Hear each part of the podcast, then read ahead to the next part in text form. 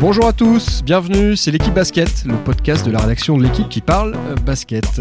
Je m'appelle Guillaume de et nous nous retrouvons chaque semaine pour décortiquer les moindres rebonds de l'actu basket. Cette semaine, sous les paniers de la NBA, mais plutôt côté infirmerie cette fois, avec deux stars majeures blessées et out pour la fin de la saison régulière, voire plus, Stephen Curry pour Golden State et Kyrie, Kyrie Irving pour Boston. Est-ce que ces blessures, ces absences peuvent remettre en cause les objectifs de titre de ces deux franchises On se posera la question. Infirmerie bis, toujours avec la petite santé des Lakers qui vont rater le train des playoffs pour la cinquième année de suite. Peut-on considérer que Magic Johnson, le nouveau patron des Lakers, a échoué Enfin, avant de terminer ce podcast, on retraversera l'Atlantique pour atterrir à Strasbourg, à qui tout sourit actuellement. Et si le futur grand club français c'était la SIG et non pas la Svel de Tony Parker Allez, rassurez-vous, pour débattre de tout ça, je ne serai pas tout seul. Pour m'accompagner aujourd'hui, un casting de grande qualité, comme chaque semaine, Liliane Trévisan. Bonjour Lily. Hello everybody, bonjour à tout le monde. Yann Soudé, un autre habitué. Salut Yann. Salut Guillaume, salut à tous. Et un petit nouveau qui en connaît un rayon côté NBA, Maxime Mallet, notre correspondant de Choc à New York. Salut Max. Salut à tous. Allez voilà, vous savez tout, on prend une grande inspiration. 3, 2, 1, début du game. Allez, c'est parti, on commence avec le, premier thème. Le premier thème, ce sont les genoux gauche qui grincent. Celui de Stephen Curry, out pour au minimum 3 semaines. Celui de Kyrie Irving, out pour au minimum 3 semaines et qui s'est même fait opérer. Ces deux joueurs sont deux stars All-Star NBA en, en puissance. Leurs franchises occupent toutes les deux les premières places. Est-ce que ces blessures, messieurs, dames, peuvent tout simplement killer Boston et Golden State dans la course au titre. Yann Soudé en premier? Euh, Bon, déjà, c'est Houston qui occupe la première place à l'ouest, pas Golden State. Mais euh, je pense qu'a priori, pour, euh, pour Irving, c'était une opération bénigne. Euh, au pire, il sera de retour pour le, deuxième tour des playoffs, euh, au mieux pendant le premier. Et, euh, et d'ici là, Brad Stevens a des solutions pour pallier son absence. Terry Rozier a, progressé bien plus vite que ce qu'on imaginait. Il a cette hargne, cette détermination, une énorme confiance en lui. il est bon en défense, il est fiable à trois points. pour moi, il a tout pour briller en playoff et faire oublier cette absence. Et, et Shane Larkin a prouvé aussi ces, ces dernières semaines qu'il pouvait peser en sortie de banc. Euh, a priori, euh, les Celtics joueront Miami ou, Milwaukee au premier tour et, je les vois se qualifier euh, même sans Irving. Ce, qui peut être plus problématique, c'est l'absence de, Marcus Smart également. Il est sur la touche aussi, il est blessé au pouce. a priori, il devrait être de retour pour le premier tour des playoffs. et tant mieux, car Boston a besoin de lui. après, si cette absence devait se prolonger, ça pourrait être plus problématique. Liliane, l'absence de Stephen Curry, sachant que Clay Thompson a toujours des petits soucis de pouce, que Kevin Durant euh, revient juste de blessure, ça peut poser des problèmes à, Golden State pour la, suite? Les playoffs, on le rappelle, hein, commencent le 14 avril. Bien sûr, on n'est pas très loin effectivement du coup de départ des playoffs. Euh, effectivement, Golden State euh, est un petit peu handicapé. Je dirais qu'il vaut mieux que ça arrive maintenant que dans trois semaines. Voilà, que Curry soit sur la touche maintenant, c'est très embêtant. Mais comme disait un journaliste qui suit Golden State dans le journal The Mercury, il disait même avec moi qui joue 15 minutes par match, je pense qu'ils vont arriver arriver à terminer deuxième de leur conférence et donc ils seront, ils seront OK pour, euh, pour les playoffs.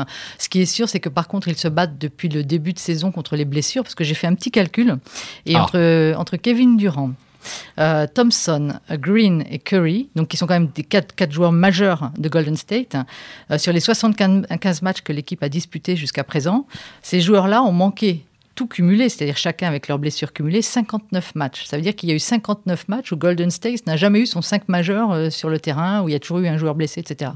Bon, ils ont fait avec, et euh, d'ailleurs, euh, Steve Kerr est en train de faire un gros travail de lobbying auprès de son équipe, puisque je voyais dans la presse de, de Golden State qu'il les a réunis après l'annonce de la blessure de Stephen Curry pour leur dire, écoutez, soyez conscients d'une chose, avec ou sans Stephen, on peut battre tout le monde. Voilà. Et il leur a rappelé, ce qui était juste, qu'il y a deux ans, playoff. Au premier tour des playoffs contre Houston, Stephen Curry était blessé. Il a manqué quatre matchs, ce qui ne les a pas empêchés de se qualifier et ensuite de se qualifier contre Portland alors qu'il avait manqué encore deux matchs. Donc ils ont réussi à avancer en playoff puisqu'ils ont été en finale cette année-là, même s'ils ne l'ont pas gagné. Mais ils ont réussi à avancer avec Stephen Curry qui était quand même lourdement écarté pendant les playoffs.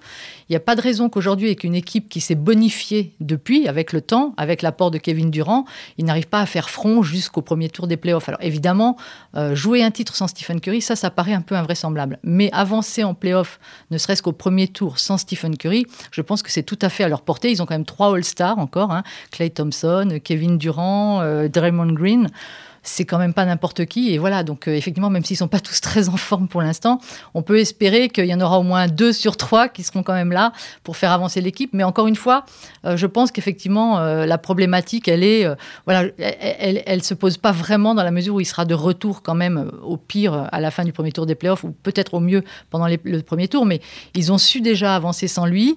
effectivement, leur jeu est très dépendant de Stephen Curry. Mais en même temps, et je discutais hier au téléphone, et oui, tenez-vous bien, avec Ron Adams, qui est l'assistant coach chargé de la défense à Golden State, que j'ai bien connu quand il était assistant à Chicago. Et il me disait qu'en fait, euh, en rigolant, la chose qui était quand même un peu déconcertante dans tout ça, c'est que ça allait aussi déconcerter les adversaires de Golden State, puisque les schémas de passe, euh, euh, les formes de jeu sont très la, dans la possession de balle entre Kevin Durant, Stephen Curry. On sait que c'est ces gens-là vers qui ça va, qui ont la balle en main. Et lui me disait, du coup, on va peut-être proposer un jeu qui va être plus déroutant pour les adversaires. Bon, voilà, ça vaut ce que ça vaut, mais ça peut être entendu. Bon, si je vous écoute bien, et Yann, Liliane, il n'y a pas de raison de s'inquiéter. Mes questions sont en bois. Max, vu des États-Unis, est-ce que tu partages euh, le même point de vue? Il n'y a pas besoin de s'inquiéter pour, euh, pour les Celtics et, les Warriors, ils seront en compétitif pour le titre malgré la blessure de leurs deux joueurs majeurs.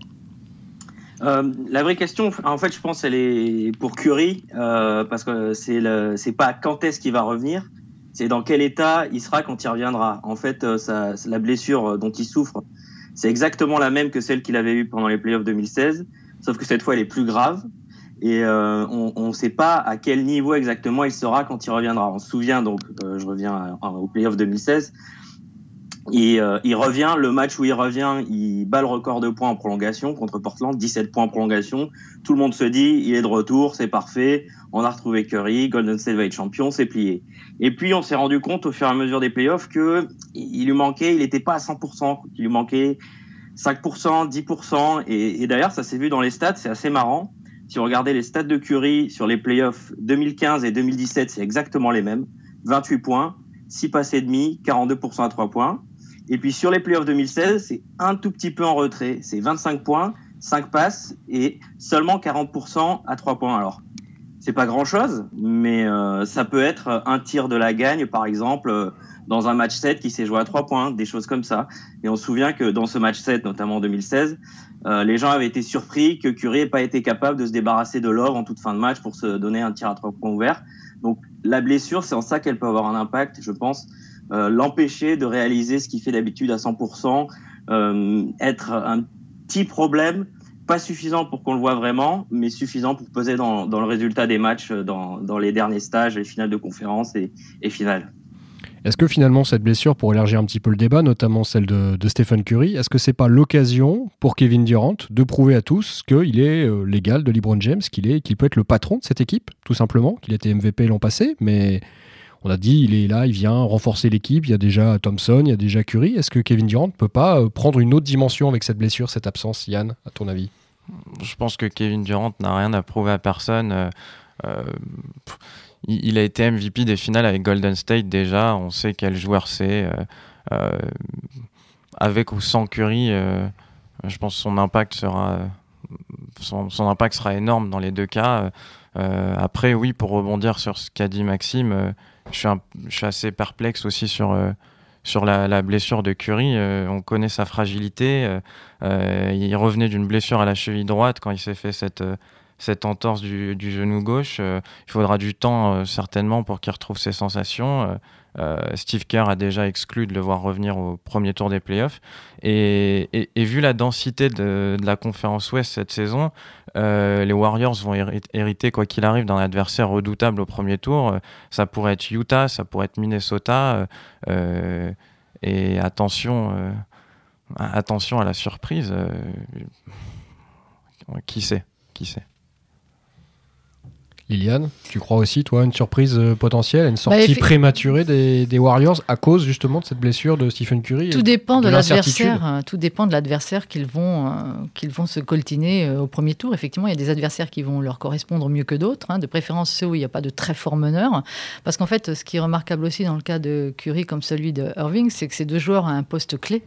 Euh, voilà, c'est deux meneurs de jeu, c'est-à-dire qu'ils ont un impact sur le jeu, pas seulement en termes de scoring, mais en, termes de création, en termes de euh, fixation des défenses adverses, effectivement. Donc, ce sont deux forts joueurs, pas uniquement parce qu'ils apportent au scoring. Et effectivement, comme le soulignait très justement Max, on a tendance à occulter un peu ça, mais les médecins vous disent dans le sport que euh, le, le temps de réhabilitation et de retrouver son niveau est égal, sinon supérieur, au temps d'arrêt de la blessure. C'est-à-dire que si vous êtes arrêté 4 semaines, on estime qu'il faudra 4-5 semaines pour que vous reveniez à votre vrai niveau. Et effectivement, la question va se poser pour Stephen Curry, qui n'est pas, pas un athlète indestructible, hein, on le sait. Effectivement, euh, Yann l'a rappelé, il est un peu sujet aux blessures de temps en temps. C'est pas, pas un bodybuildé, c'est un mec qui effectivement est très exposé. Euh, mais bon, voilà. Après, je pense que tout sera aussi très en fonction du profil de l'adversaire qui leur sera opposé au premier tour. Voilà. Et c'est sûr que Utah c'est pas terrible, OKC c'est pas terrible, Portland c'est pas, ça, ça leur conviendra pas forcément. Mais euh, voilà. Après. euh, euh, je pense qu'il faut faire confiance aussi à, ce qui se passe souvent dans les équipes euh, et qu'on sous-estime un petit peu parce que c'est pas chiffrable statistiquement. C'est que quand un joueur leader est blessé, euh, ça motive et ça décuple la motivation des autres. Et il y a des gens qui se retrouvent investis de responsabilités. On parlait de Kevin Durant, qui lui a l'habitude de prendre ses responsabilités, qui les prend à Golden State depuis qu'il est là, qui est leur meilleur scoreur, mais qui sait faire tout- tellement de choses sur un terrain, mais il y a aussi des joueurs comme Quinn Cook, dont on ne parle pas, qui dont le temps de jeu est passé de 18 minutes à 36 minutes. Voilà. Ces joueurs-là vont être importants. Comment ils vont investir leurs responsabilités, comment ils vont arriver à avancer avec un nouveau rôle, euh, ça sera très déterminant dans, ce que va pouvoir produire Golden State. Mais encore une fois, je, pense que sur un premier tour, euh, même sans Curry, il faudrait vraiment une cata pour qu'il se fasse sortir euh, comme ça, euh, Manu Militari. Bon, Max, donc euh, pas de pas de kata en vue depuis depuis New York, t'es es tranquille. Tu, tu te Bah, prépares à une belle à une belle finale euh, Boston euh, Golden State. Oui, ça dépend ce qu'on appelle la kata. C'est vrai que euh, pour, pour Golden State, la kata, c'est de c'est de pas être champion. Et là, c'est vrai que ça peut arriver. Et puis surtout, le problème, c'est que le, le, le vrai plus gros test, on l'attend euh, plus tôt dans la saison, euh, dans les playoffs que d'habitude, puisque en gros, tout le monde s'accorde à dire que la finale euh, de la saison, c'est la finale euh, de la conférence Ouest. Donc ça veut dire en gros deux semaines de moins pour récupérer pour Curry. Euh, pour Boston, c'est quoi la, catastrophe? C'est sans doute de pas être en finale de conférence. Après, il y aura peut-être une demi-finale de conférence contre Cleveland. S'il n'y a pas Irving à ce moment-là ou pas à son meilleur niveau, c'est vrai que personne ne les imagine passer. Donc, donc les catastrophes, elles sont, euh, elles sont possibles. Euh, mais est-ce que c'est les blessures qui, qui, qui vont euh, absolument et totalement en décider euh, Je suis pas sûr parce que euh, Boston, notamment, a plusieurs atouts. On a vu que Brad Stevens, notamment, savait faire l'entraîneur des, des Celtics, était capable de, de faire un petit peu des miracles. Que l'an dernier, là, il a, il a fait gagner son équipe quatre matchs de suite à l'extérieur dans la conférence Ouest, dont à Portland et à Utah, euh, sans, Irving, euh, sans Horford pour le dernier match. Enfin, il- arrive à faire euh, à faire euh, bien avec peu. Donc euh, ils peuvent s'en sortir sur un premier tour. Euh, la catastrophe, elle peut arriver au deuxième, euh, si c'est Cleveland ou, Philadelphie. Allez, très bien, on va laisser euh, Boston et Golden State, mais on va quand même rester en Californie, direction le Staples Center de Los Angeles. Alors, vous connaissez tous les Lakers, la franchise la plus glamour de la NBA. 16 titres, 31 finales, mais, mais pas de playoff depuis 5 ans, ou en tout cas pour la cinquième année de suite. La franchise euh, Golden Purple, eh ben, les playoffs, elle les regardera à la télé. Alors, il y a plein de, plein de raisons, la mauvaise gestion de la, la fin de carrière de Kobe Bryant, par exemple. Mais depuis un an, une autre légende des Lakers, Magic Johnson, est arrivé au, poste de, dirigeant de la, la franchise. Il a nommé euh, l'ancien agent d'ailleurs de, de Kobe Bryant comme euh, general manager. Rob Pelinka, euh, sauf que ben, ça n'a pas changé grand-chose. Les Lakers ne font pas les playoffs. Est-ce que c'est un échec pour la légende? Magic Johnson qui avait déjà échoué, on le rappelle, hein, lors de son petit intérim comme coach entre 94 et 95. Yann, je te sens bouillant sur le sujet. Échec ou pas échec de Magic? Non, moi je pense que c'est absolument pas un échec de, ne pas faire les playoffs cette saison. Euh, euh, au, regard la niveau, au, regard, du niveau de la conférence Ouest, pardon, encore une fois, euh, le simple fait de s'être mêlé à la lutte si longtemps avec un effectif si jeune, chamboulé à la mi-saison en plus, et, deux rookies dans le 5 majeur, pour, pour moi ça force le respect. les Lakers vont terminer avec leur meilleur bilan depuis 2013. Euh, année de leur dernière euh, qualification pour les playoffs. Euh, les débuts de Lonzo, de Ball pardon, sont prometteurs. Brandon Ingram a pris de l'épaisseur. Kyle Kuzma confirme qu'il est le bon coup de la draft. et Julius Randle est carrément inarrêtable ces dernières semaines, à un niveau auquel personne ne l'attendait, je pense. En tout cas, pas si tôt. et ces quatre fantastiques ont, entre 20, et 23 ans. Donc je pense que l'avenir est, radieux pour les Lakers. Euh, ils sont dans la dernière phase de leur reconstruction et, Magic Johnson a fait ce qu'on attendait de lui en fait finalement, c'est-à-dire libérer euh, suffisamment de, masse salariale pour accueillir euh, une voire deux superstars cet été. c'est ce qui manque aux Lakers selon moi pour, pour franchir le cap enfin, pour franchir ce cap. Euh, personnellement, je ne crois pas à la signature de LeBron James, dont on parle tant ces dernières semaines, mais, euh, mais Los Angeles reste un marché attractif et, je crois que Magic n'aura aucun mal à, convaincre un All-Star de, renforcer cette équipe. Euh, on pense à Paul George, par exemple. Voilà, je, reste très optimiste pour les Lakers. Max, aux États-Unis, non On n'y croit pas, LeBron James aux Lakers? C'est pourtant dans l'ADN de cette franchise d'aller chercher les meilleurs joueurs au sommet de leur carrière en général ben, personne ne sait parce que je pense que LeBron James lui-même euh, n'est pas décidé. Donc c'est vrai que c'est difficile de dire. Euh, euh, il y a eu une shortlist qui est sortie prétendument, donc avec il y avait les Lakers, Houston, Philadelphie et Cleveland bien sûr. mais c'est difficile de dire si les Lakers ou non sont vraiment dans la danse. Et, c'est beaucoup de poker menteur, tout, tout, toutes ces relations entre les joueurs qui vont devenir agents libres, sachant que les contacts sont interdits jusqu'à début juillet, mais qu'il y en a un petit peu quand même. Euh, c'est voilà, donc c'est compliqué de dire euh, si euh, James est, est, vraiment en jeu pour aller aux Lakers. Mais ce qui est sûr, c'est que Magic, il sera jugé sur ce qu'il va faire cet été et l'été prochain. c'est-à-dire que ils ont le premier étage de la fusée a été bien lancé, c'est-à-dire qu'ils ont libéré la masse salariale. Maintenant, il va falloir être capable euh, d'attirer un des grands joueurs. Alors, les joueurs qui vont être euh, agents libres sans restriction euh, cet été ou l'été prochain, il y a les Brown James, il y a Kevin Durant, il y a Paul George, il y a Clay Thompson, dont le papa est un petit peu lié à, la franchise des Lakers au passage. Il va y avoir Kemba Walker, Kawhi Leonard et Marcus Cousins. Donc, il, Magic Johnson, il sera jugé sur la capacité à attirer un ou deux de ces joueurs-là pour propulser la franchise vers les sommets euh, qu'elle a tout le temps connus. Juste, euh, j'ai regardé un petit peu les, stats. Euh, depuis, la franchise a été fondée en 1948 à Minneapolis et entre 1949 et 2012, les Lakers avaient manqué les playoffs cinq fois. C'est-à-dire qu'ils ont manqué autant les playoffs sur les cinq dernières années que dans euh, plus de 60 ans avant. Et donc, il faudra voir si euh, ça a un impact sur l'image de la franchise, son côté glamour et sa capacité à attirer ses plus grands joueurs. Liliane, Azaya Thomas aux Lakers, Lonzo Ball aux Lakers, est-ce que c'est des bons coups ça de Magic Johnson? On peut lui faire crédit de ça? On peut lui faire crédit de ça. On peut lui faire crédit du fait déjà qu'il n'est arrivé qu'en février 2017. Hein. donc euh, voilà, il n'a pas eu la main sur les opérations basket avant février 2017, puisqu'avant c'était euh, Jim Buss qui était un petit peu tout puissant avec Mitch, Kupchak, dont on rappelle qu'ils ont eu un management un peu quand même. Euh, je vous rappelle la bonne affaire Dwight Howard, Steve Nash qui a précipité les Lakers dans une saison pathétique.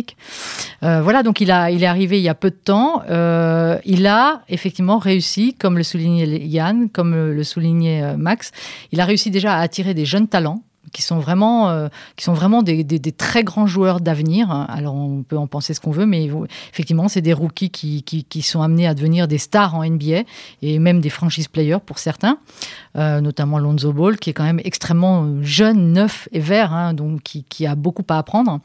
Euh, il a réussi à faire de bons coups, donc en attirant des garçons comme Kuzma, en négociant des tours de draft qui lui ont permis justement de récupérer Kuzma. Il a dégagé de la place sous le salary cap, ce qui fait que, effectivement, comme le soulignait Max, le but de Magic Johnson, c'est d'être performant l'été prochain peut-être sur le marché des transferts, mais surtout en 2019 où effectivement des gens, des gens comme Kawhi Leonard seront sur le marché. Et, euh, donc euh, les mouvements qu'il a impulsés ont permis ai-je lu dans la presse de Los Angeles, ont permis de dégager euh, une masse d'argent qui s'estimera entre 47 millions et 70 millions de dollars de bonus qu'ils pourront mettre sur le marché, euh, soit l'été prochain, s'ils peuvent réaliser un gros coup. Alors, LeBron James ou pas, on n'en sait rien. On parlait de Chris Paul aussi. Enfin, bon, voilà, il y a plein d'options vertes. Et Magic n'a pas caché que si les choses n'étaient pas suffisamment porteuses l'été prochain, ils miseraient tous sur l'été 2019. Donc euh, il s'est fixé des objectifs.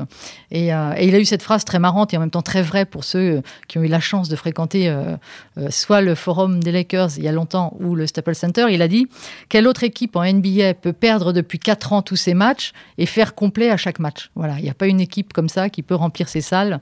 Voilà, c'est Los Angeles, hein, c'est sans équivalent aux États-Unis, c'est un cadre très particulier. Et donc oui, il a fait du bon boulot, il a réussi à dégager de l'argent, il il a viré des gros il est en train d'amasser euh, d'amasser euh, des sommes considérables pour pouvoir faire un gros banco sur le marché des transferts, soit l'été prochain, soit l'été 2019. Euh, Yann, on peut envisager un nouveau titre des Lakers à quel horizon du coup? 3 ans? 4 ans? Je pense que selon ce qui va se passer l'été cet été ou l'été suivant, ouais, 3 ans, ça me paraît envisageable. Ouais. Entre 3 et 5 ans, peut-être. Ouais.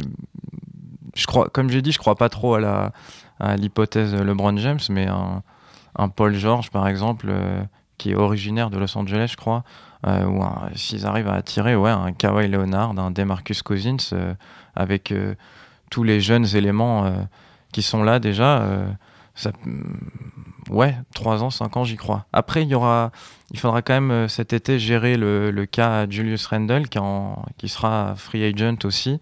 je crois que les Lakers pourront s'aligner sur les offres des autres franchises. Mais euh, vu ce qu'il monte ces, ces, dernières semaines, ces derniers mois, je crois qu'il est, il est à 22, plus de 22 points de moyenne euh, et 10 rebonds en mars. Euh, donc euh, il y a beaucoup d'équipes sur, sur les rangs déjà. Euh, je crois qu'il est originaire de Dallas, que Dallas aura de la marge aussi pour le signer. il faudra surveiller ce que les Lakers font avec lui. Max, pour prolonger un petit peu le débat, est-ce que Luke Walton est l'homme de la situation pour euh, coacher cette équipe, pour l'amener là où Magic Johnson, si, bien, si je vous ai bien suivi, euh, veut l'emmener, c'est-à-dire euh, de nouveau en finale NBA c'est le lavar ball qui est en toi qui, qui, fait dire ça. en tout cas, je pose hein, la question. non, mais c'est vrai qu'on se souvient que lavar ball, donc le père de Lonzo, avait dit en cours de saison, il a perdu le vestiaire, plus personne ne l'écoute, et que juste après, ils avaient gagné 4 ou 5 matchs d'affilée, et que lavar ball avait dit, bien évidemment, c'est pas ce que je l'ai dit. Euh, qui se sont euh, regroupés, qu'ils ont fait mieux. Donc c'est vrai qu'il y a eu des, petits un peu de friture autour du cas Walton. Après, euh, moi je pense que oui, c'est un, joueur qui a, l'ADN Lakers, hein, puisqu'il a joué, il a été champion avec les Lakers. c'est aussi quelqu'un qui a, évolué avec les Warriors et qui a même entraîné en, l'absence de Kerr avec un bilan plus de, enfin quasiment aucune défaite pendant qu'il a fait l'intérim.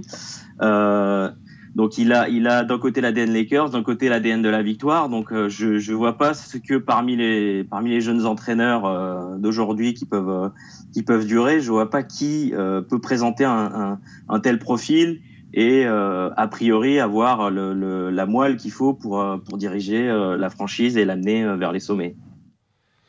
Bon, très bien. Ben, acceptons-en l'augure. En tout cas, on va passer d'une franchise glamour à une, autre équipe euh, glamour, tout aussi glamour, Liliane. Je vois, je te vois, pardon, euh, hausser les yeux. Allez, on traverse l'Atlantique et on atterrit à Strasbourg, en Alsace. Et oui, Strasbourg à qui tout sourit en ce moment, un petit peu plus qu'aux Lakers. Un budget euh, quasiment historique, quasiment exceptionnel, près de 8 millions d'euros. Deuxième budget derrière l'Asvel de Tony Parker, ce qui est quasiment du jamais vu en France. Une deuxième place euh, au championnat, une victoire derrière le leader Monaco, des matchs de Coupe d'Europe euh, qui s'enchaînent. Ce soir, d'ailleurs, ce mercredi soir, Strasbourg disputera son quart retour de, de Ligue des Champions. Et puis, nouvelle arena qui va sortir de terre, ou plutôt qui va prendre la place d'Uranus, financée par des fonds propres du club strasbourgeois. Bref, est-ce que Strasbourg n'est pas en train tout simplement de devenir le plus grand club français à la place de la ZEL et pourquoi pas prétendre dès la saison prochaine à rejoindre l'Euroleague? Yann, est-ce que tu as un avis là-dessus? Je te vois les yeux écarquillés en disant Strasbourg, c'est le, nouveau Los Angeles de l'Est. non, non, je suis, d'accord avec euh, ce que tu dis, Guillaume. Euh, moi, je suis un peu. Embarrassé par le fait d'accorder des, invitations en Euroleague à des clubs euh, dont la légitimité, sport, la légitimité sportive pardon, est pas, est pas qui est pas clair et pas assuré. Euh, L'Asvel est attaché à un nom prestigieux, celui de Tony Parker. Euh, je pense que ça, ça compte pour l'Euroleague, mais euh, aujourd'hui, euh, elle offre pas beaucoup de garanties euh, sportives. Euh, elle est même pas sûre de jouer les playoffs de la Jeep Elite. Euh, elle a changé d'entraîneur en cours de saison. Euh, Il y a régulièrement des, des, petits soucis en interne. Je pense à la, la mise à pied de John Robertson. Il y avait eu des soucis avec Walter Hodge la saison dernière. Euh, Strasbourg, c'est une équipe stable. Euh, c'est une équipe qui a la réputation de, bah, d'être une équipe de losers. Les, les cinq finales d'affilée perdues en, en, en 5 ans. En 5 ans. Euh, mais c'est, c'est une équipe qui est régulière dans la performance, sur la scène européenne aussi, avec sa finale d'Eurocoupe en 2016 et, et potentiellement une demi-finale de Ligue des Champions selon le résultat de ce soir. Euh, tu l'as dit, avec sa nouvelle arena privée, euh, des résultats aussi réguliers, un, budget qui est similaire à celui de l'Asvel, je vois vois pas de raison de, douter de la candidature de, de la SIG. En revanche, je crois que ça, la livraison de, cette fameuse arena, ou plutôt la, fin de la rénovation du Rhenus, euh, est pas prévue avant 2021. Je sais pas si ça peut être un frein ou pas à son entrée en Euroleague éventuelle.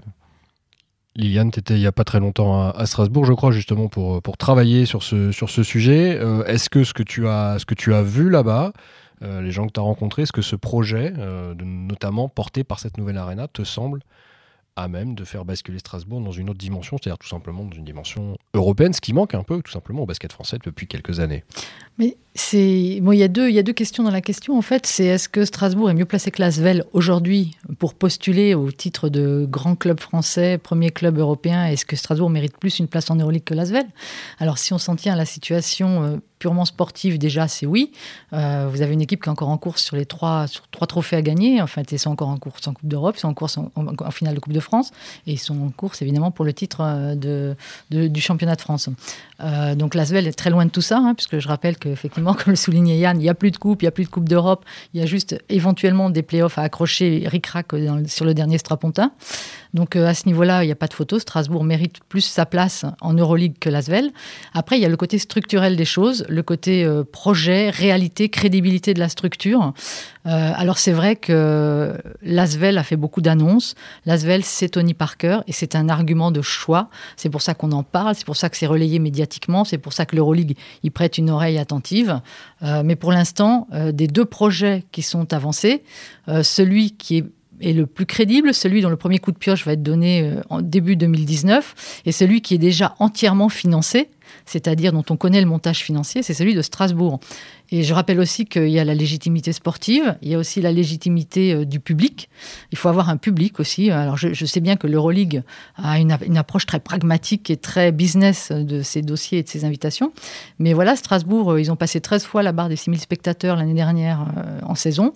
Ils ont déjà dépassé 5 fois la barre des 6000. Je pense que ce mercredi, euh, pour jouer euh, leur place en demi-finale, il y aura plus de 6000 personnes au Rhenus. Donc ils ont un vrai public. Il y a vraiment une légitimité publique et populaire euh, de Strasbourg et économique de Strasbourg dans, la, dans, sa ville. Dans sa ville. Euh, et ce projet est la convergence de toute une synergie de volonté politique, économique, partenariale. Euh, ils ont quand même, c'est quand même le premier club qui va financer entièrement sa salle sans un centime d'argent public. Sans, voilà, ils ont, ils ont quand même réussi. Ils ont donc suffisamment de stabilité et de cohérence économique pour pouvoir faire ce genre de projet. C'est pas donné à tout le monde. Et je pense que ça, ça peut intéresser aussi euh, l'Euroleague parce que c'est un signe de viabilité, c'est un signe un peu de pérennité. Après, pour ce qui est effectivement de la livraison de la salle en 2021, euh, le président de Strasbourg me disait qu'ils allaient se retrouver dans une situation un peu particulière puisque l'équipe allait continuer de jouer et de s'entraîner dans une salle pendant les travaux. Effectivement, c'est un peu sans spécial. Toi, sans toit, donc, potentiellement euh, En fait, ils auront non plutôt deux toits, en fait, puisqu'il faut surélever le toit du Rhenus pour gagner des gradins. Et donc, euh, ils vont d'abord euh, construire le deuxième toit et ensuite détruire le toit actuel. Ce qui fait que les joueurs auront un moment de toit au-dessus de la tête. Euh, voilà, puis qu'il va y avoir des nuisances, ça va être problématique. Les accès à la salle seront aussi, pendant les travaux, ça va être monumental parce que je rappelle que c'est pas qu'une salle, c'est tout un quartier qui sort avec la salle puisque le club aura 6000 mètres carrés de commerce qui seront, les, qui seront sa propriété. Enfin, il crée avec sa salle 6000 mètres carrés de, de, commerce, de lieux de vie, de proximité, de restaurants, de salles de sport, clubs de sport, etc. Sur le modèle NBA, un petit Voilà, tout à fait. Des lieux de vie. Euh, ils sont dans, une, dans un quartier de Strasbourg qui est très fréquenté, hein, où il y a beaucoup de, de banques d'affaires, où il y a le Conseil européen, il y a beaucoup d'entreprises. Euh, ils ont estimé qu'il y avait 15 000, je crois que c'est le chiffre, 15 000 personnes par jour qui, euh, qui fréquentaient ce quartier, qui étaient là euh, professionnellement, qui faisaient des courses, etc. Donc ils, ne partent pas à l'aveuglette et, euh, et ils bâtissent plus qu'une salle en fait. Donc ils bâtissent vraiment un club. Il faut dire aussi que c'est un club qui depuis des années, euh, on peut penser ce qu'on veut de Martial Bellon, mais il a sérieusement... Le président de Strasbourg. Voilà, monsieur Martial Bellon, effectivement. Merci Guillaume. Et le président de Strasbourg.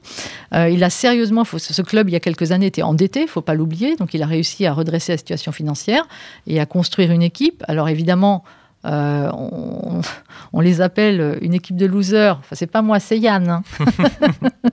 Cinq finales de suite perdues. En Plus une finale de Coupe d'Europe, évidemment. Je ne l'ai pas ajouté. Voilà, mais je sentais que tu en brûlais d'envie, donc je le fais. Donc six finales perdues. Euh, voilà, donc euh, effectivement, il manque ce titre, ce trophée ultime pour franchir encore un cap. Mais bon, pourquoi pas cette année hein? Attendons de voir euh, déjà comment ils vont négocier l'obstacle de l'AEK Athènes pour gagner une place en demi-finale. Et euh, même si ce sont les rois de la remontada, enfin, ils savent faire de temps en temps. Euh, voilà, mais voilà, tout ça pour dire qu'en fait, euh, il y, a, il y, a, de la place à Strasbourg pour faire un projet qui, effectivement, à l'heure actuelle, je veux pas être discriminatoire en disant ça, mais il me paraît plus crédible que celui de l'Asvel, où il y a des annonces à gauche, à droite, ça va commencer là, on va bâtir la première pierre là, puis le centre va être là-bas, et le centre de formation et machin. Mais pour l'instant, on a l'impression qu'il y a une grande confusion dans cette équipe, et, et, et aux sportifs, et dans les coulisses. Quoi. On a du mal à savoir exactement qui pilote quoi, qui finance quoi, euh, qui va où en fait. Donc euh, une fois que ça sera mis sur la table, euh, voilà, et on le souhaite, hein, parce que très bien, si on a deux gros clubs, Strasbourg d'un côté, Lasvel de l'autre, au niveau européen, bah, tout le monde sera gagnant. Hein. C'est du gagnant-gagnant, comme on dit. Bon, il y avait un Strasbourg envoyé il n'y a pas très longtemps d'ailleurs, un, un, jeune français, une star française en NBA, Onyx. Chez toi, Max, Franck Nilikina, est-ce que depuis New York, Franck Nilikina suit toujours avec intérêt les performances et le développement de, de, Strasbourg ou il est totalement centré sur les Knicks il, est, il, est, pas mal centré sur Knicks, mais non, il suit toujours Strasbourg. Il est, il est toujours. Euh, c'est un fan de sport, hein, globalement. Euh, je ne sais pas si vous l'avez vu débarquer en vrai un match avec le nouveau maillot de l'équipe de France de foot. Donc, il suit il suit vraiment ce qui se passe, euh, ce qui se passe euh, en France. C'est vrai que j'ai pas eu l'occasion euh, d'en discuter avec lui. On, parle plutôt de, de ce qui se passe au Knicks, vu qu'il se passe quand même beaucoup de choses et que c'est assez tumultueux tout ça. Mais c'est vrai que je pense que s'il peut, s'il peut pousser d'une manière ou d'une autre, il le fera. Mais je sais pas quel rôle il peut avoir pour pousser pour pour pour l'Euroleague, pour la SIG un rôle sans doute, euh, sans doute assez moindre, mais bon, on suivra ça. Euh, Max, euh, bah merci beaucoup, c'était parfait pour cette première euh, depuis New York. Une, une qualité de son exceptionnelle, l'impression que tu es avec nous dans la pièce. Ben oui, mais peut-être que je suis là, que vous ne le savez pas. Allez, à la semaine prochaine, Max, merci beaucoup. Yann, merci beaucoup. Salut. Merci à toi, Guillaume. À la semaine prochaine. Liliane, merci beaucoup. Merci et merci à tous. Et à la semaine prochaine. Bye bye.